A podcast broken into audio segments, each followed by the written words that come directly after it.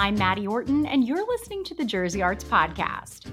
Bradley Gibson has some big sandals to fill as the titular role in Disney's Hercules, premiering at Paper Mill Playhouse February 16th. But if anyone's ready to play the lovable demigod, it's him. As a child, Bradley was a huge fan of the 1997 animated Disney movie, and taking on the character has helped him find new meaning in and love for the story. You may know Bradley Gibson from the Broadway productions of Rocky and A Bronx Tale, Netflix's series The Partner Track, Hulu's Fire Island, or his run as another Disney protagonist, Simba in Broadway's The Lion King. We chatted about our love for the 1997 film, developing a well known animated character for the stage, and what it feels like to star in a Disney production. Take a listen. Bradley, it's so nice to meet you. Thank you for taking the time. I know you guys are in the thick of rehearsals right now, so I really appreciate it. Oh, thank you for having me. Happy to talk all things Hercules. Me too. I've been singing Zero to Hero all morning and I like can't get it out of my head. Um, so you're playing a character who was so huge when when you and I were kids. What was your relationship to Disney's Hercules before this production? You know, Hercules is the first movie, the first film that I was I was around 6 7 years old when it came out.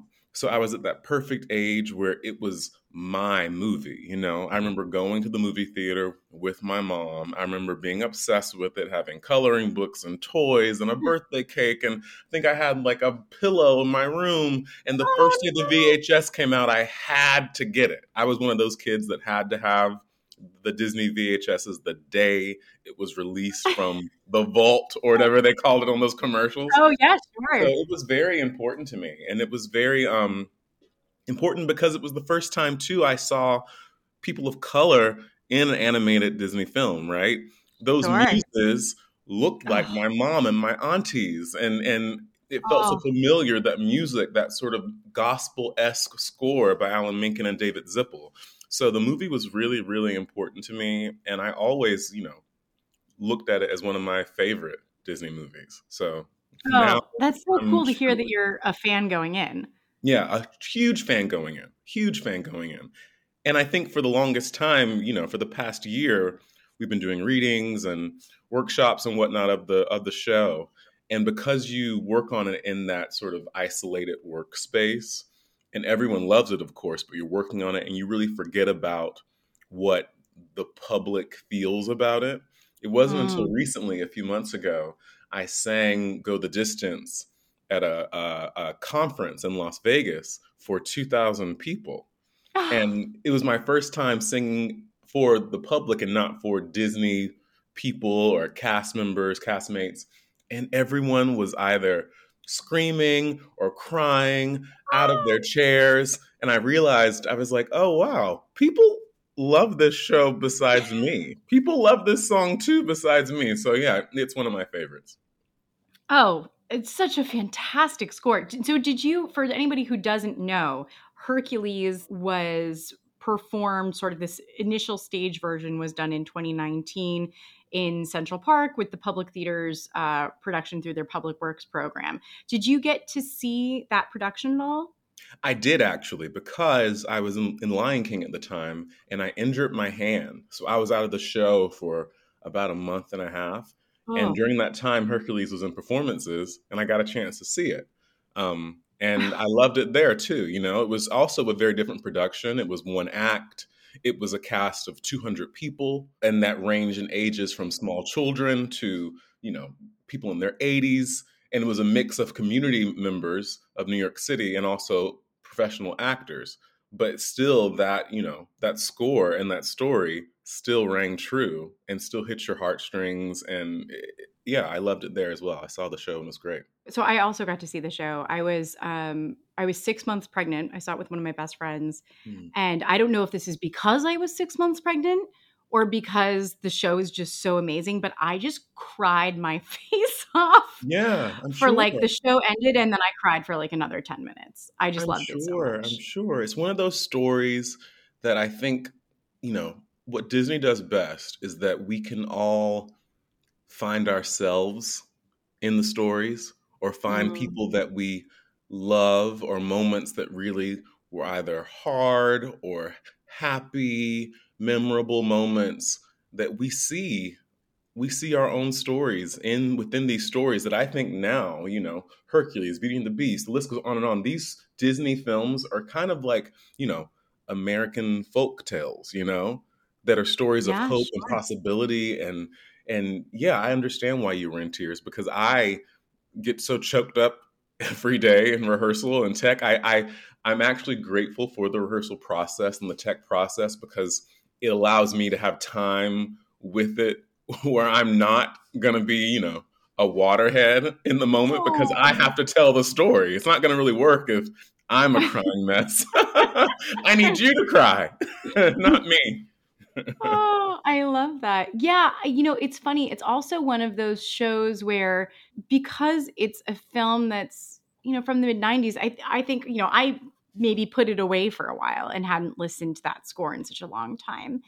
And then picking it up, it was just this flood of like, this score is amazing. And this show is so great. And it's funny and it's smart.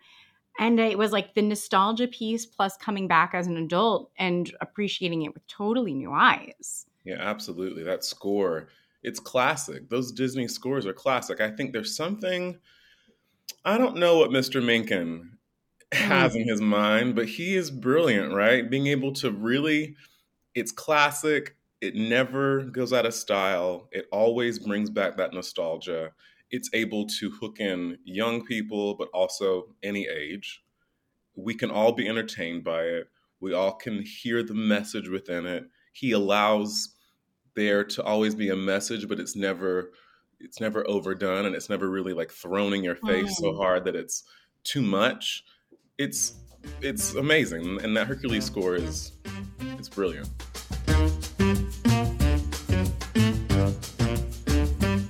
So you're bringing this beloved animated character to life. Are you pulling from the film for inspiration or do you just start completely fresh? How does that work? You know, I there are elements of the film that I I when I first started working on it, I of course went back to the film to watch it as an adult, right? I haven't really like you, I didn't mm-hmm. really watch it in in my young adult years, college, even like late high school. I hadn't really seen it in a very long time. Um, but like you, I watched it and I was like filled with nostalgia. And there there's such great story there, but also there's such great comedy. Mm. What makes Hercules so great is there's such great comedy in this this young man who is just I said in rehearsal one day to our director Lear, he just is doing too much, you know? He's doing too much. And that's and the worst combination is being overly strong and doing too much. That's like a recipe oh. for disaster, right? So sure. there's great comedy in there. You know, lifting something and, you know, you break down a building because you just coughed or you just slightly lifted up a pillar or something. So I definitely watched the movie and wanted to pull some of that comedy and it's physical, right? I think um I, and I felt that that was really important to incorporate and just kind of trying to always there's a beautiful youthful essence that Hercules has. I think the yeah. reason why we can really tap into him and kind of go on that adventure with him is because yes, he becomes a hero. Yes, he is strong. Yes, he's supposed to have muscles and whatnot. But also, there's this beautiful, childlike, youthful essence to him that makes you just want the world for him, makes you root for him, makes you feel for him and I wanted to make sure that that was there. Um, so hmm. I, I, definitely think I'm sure the other people in the show as well, other cast members, also looked at the film because, like I said before, these films are classics, and people have such nostalgia when they see them that I think that it would be a huge disservice if you didn't look at the film as great reference because it is so sure. great. Um, but also, with that being said, our our show is very different from the film because we get to really get in there and find that nuance in spaces that doesn't happen in a 90 minute cartoon you know?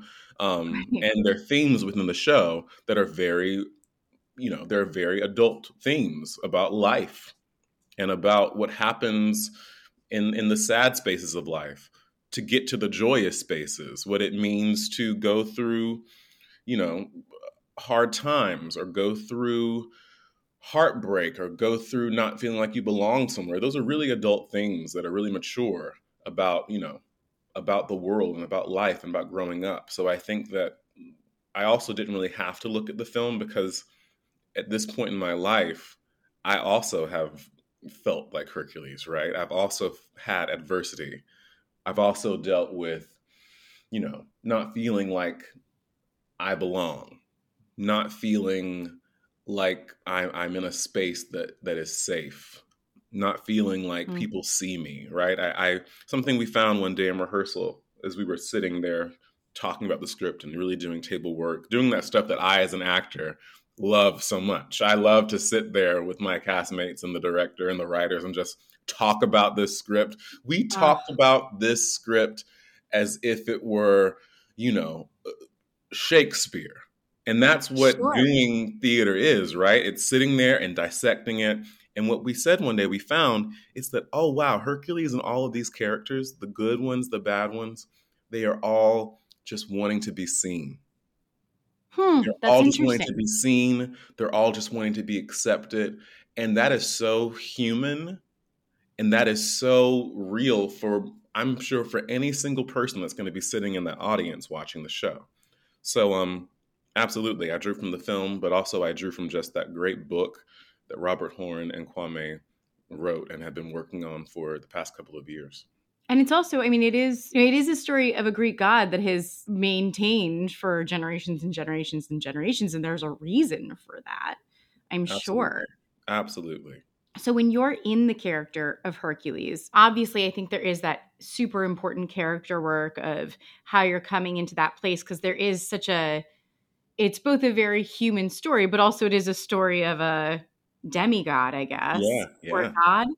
Demigod trying to get to the god singular place right but then the other piece of it is you as an actor you i'm sure your physicality has to change a little bit because you know that if you touch a vase it can crack in your hand right yeah the physicality is really important and i'm an actor no matter what i'm playing i always kind of work from the outside in right i think it's so important to to feel like what you're playing, whether it be how I physically look or what I'm wearing or how that character walks in the world, how they take up space.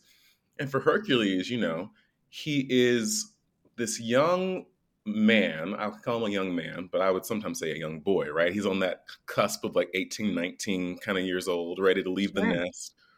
And he's incredibly strong, but has never been praised for that strength he's only been made by most people in the world to feel incredibly small and to feel mm. incredibly unworthy. So that means that there's like an element of like being within yourself, right? Or or also he's so open-hearted and so joyous and just looking at the world.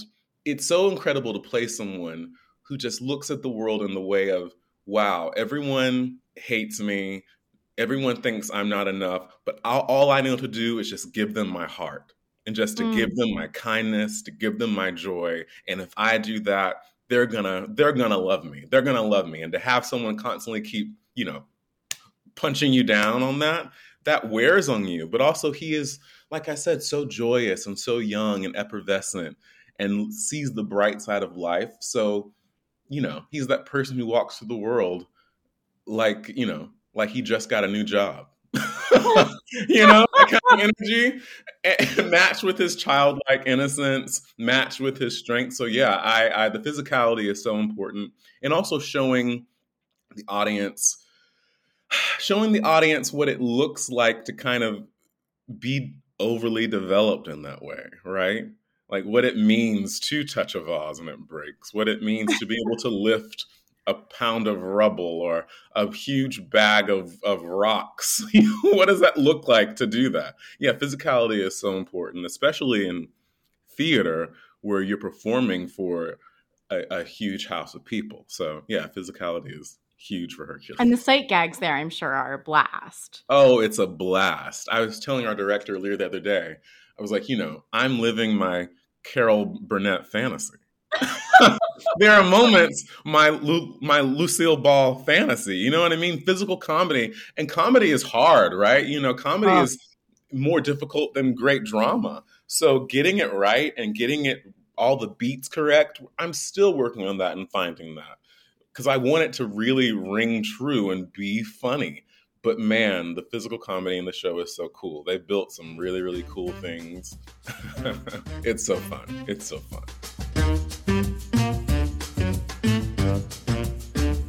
The cast is ridiculous. Mm-hmm.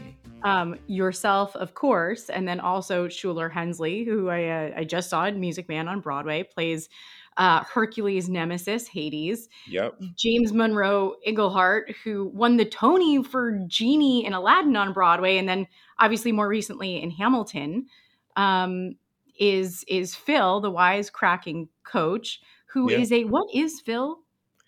He in the movie he is a half goat, half I can call him a satyr, right? Would you say? Okay. But in this version, he is not that. In this version, he is not that. He is not that at all. So um, I think people were really, really surprised how, you know, because we're taking it out of the context of the cartoon, you get to give more life to these characters.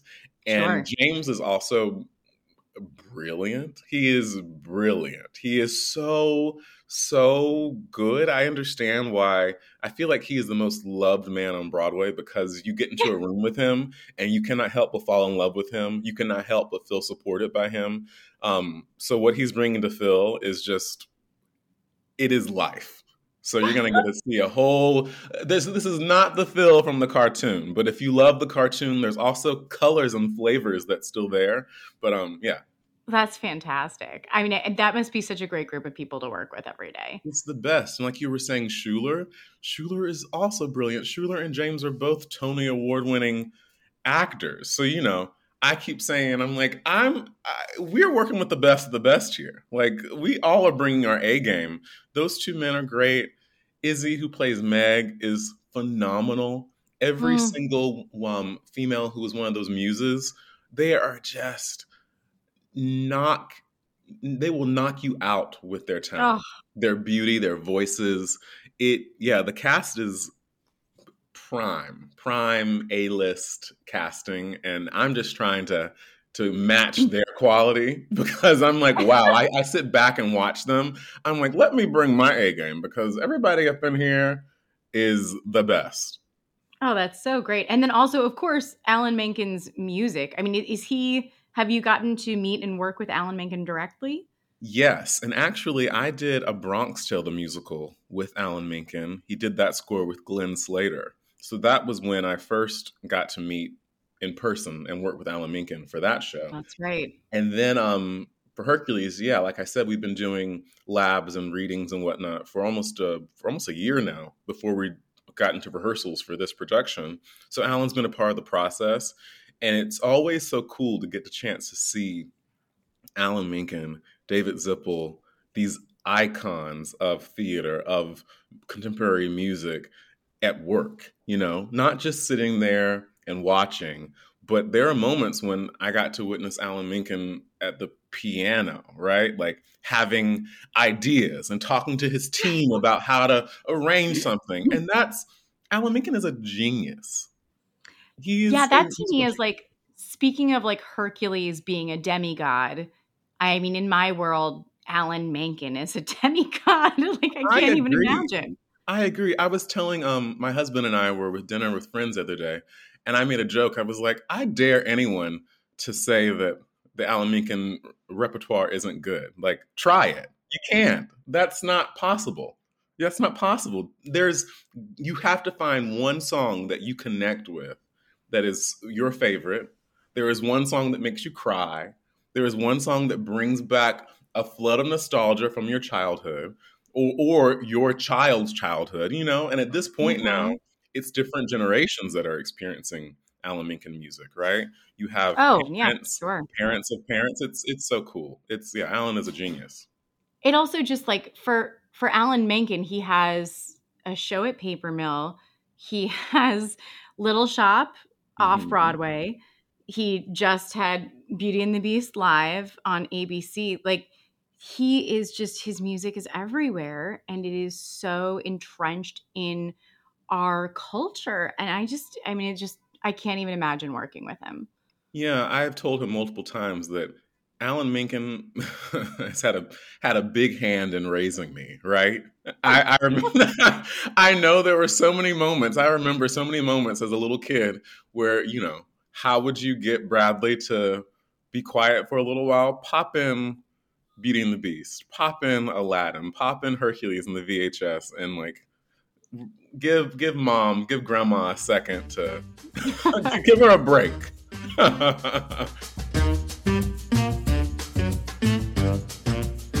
and this is not your first Disney musical. Um, the same as it's not it's not James Monroe Iglehart's either. You were Simba in Lion King on Broadway. I was. What is that experience like? I just assume that a Disney musical experience must be just a little bit different than any other Broadway show. Absolutely. You know, The Lion King was my first Broadway show. I saw it. Oh, yeah, I saw it in high school with my um, choir on a field trip to New York City. And because I'm, I'm from North Carolina, it's a really small town, raised by my grandmother in a single parent home, Broadway was not accessible to me, right? It wasn't, we weren't coming to New York a lot.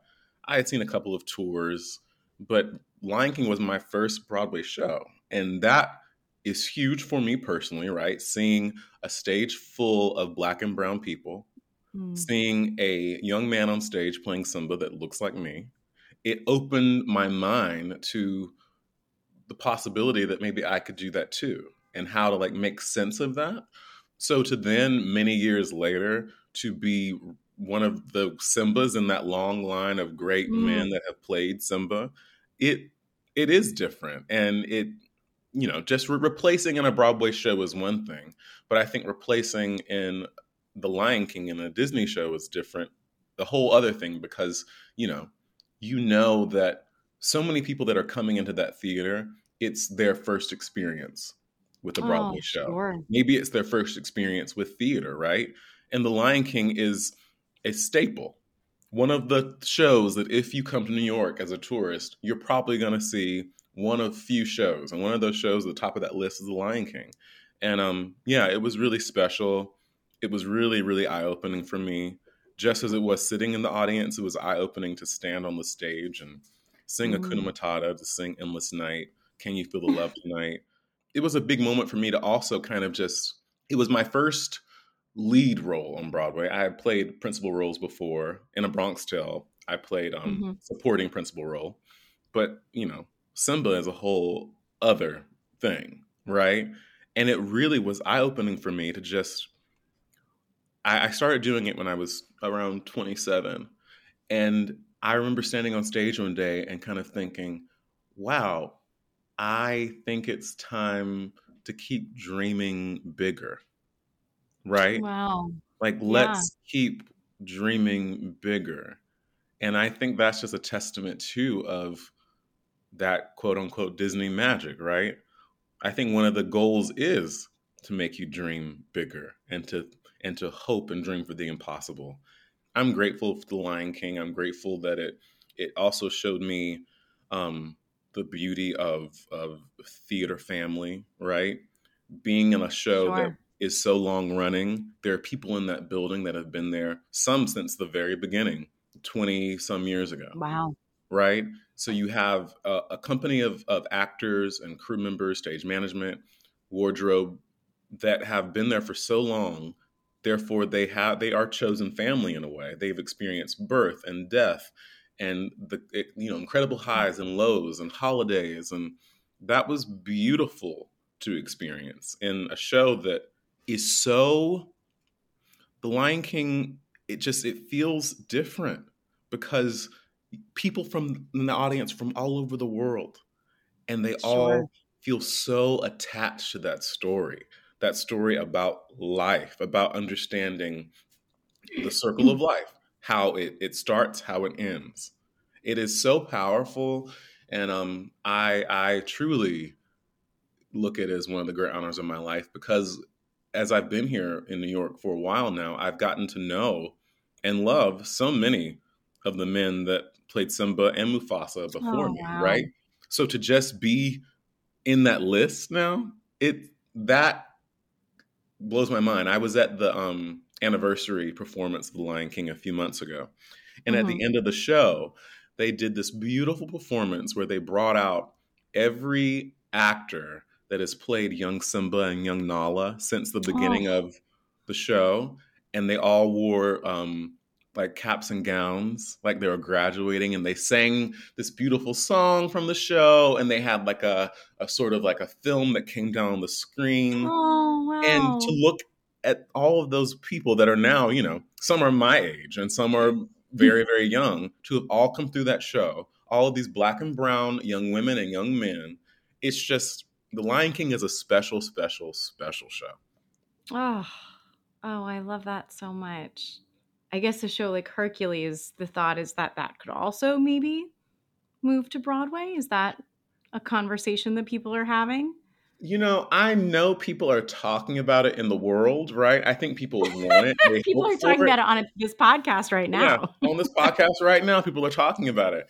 And, you know, would I love to see that? Yes, but I have not heard anything about that. I know that we are doing a show at Paper Mill, and people must get their tickets. They must get their tickets because I keep telling friends and family, I'm like, y'all, I keep warning y'all. Every day I go to rehearsal and hear these people singing and acting. Mm. I've seen the set, I've seen the amazing costumes. You do not want to miss it. And if you do miss it, you're going to be mad. You're going to be upset. well, we don't want anybody to be upset. So, no. everybody go see Hercules at Paper Mill. Bradley, thank you so much for your time. It was such a pleasure. Oh my gosh, thank you for having me. What a joy. Disney's Hercules runs from February 16th through March 19th at Paper Mill Playhouse. For more information, visit papermill.org. If you liked this episode, be sure to give us a review, subscribe, and tell your friends. A transcript of this podcast, as well as links to related content and more about the arts in New Jersey, can be found on jerseyarts.com. The Jersey Arts Podcast is presented by ArtPride New Jersey, advancing a state of creativity since 1986. This show is co founded by and currently supported by funds from the New Jersey State Council on the Arts, with additional support from the National Endowment for the Arts. This episode was hosted, produced, and edited by yours truly, Maddie Orton. Executive producers are Jim Atkinson and C. Stroud. Special thanks to Bradley Gibson. I'm Maddie Orton for the Jersey Arts Podcast. Thanks for listening.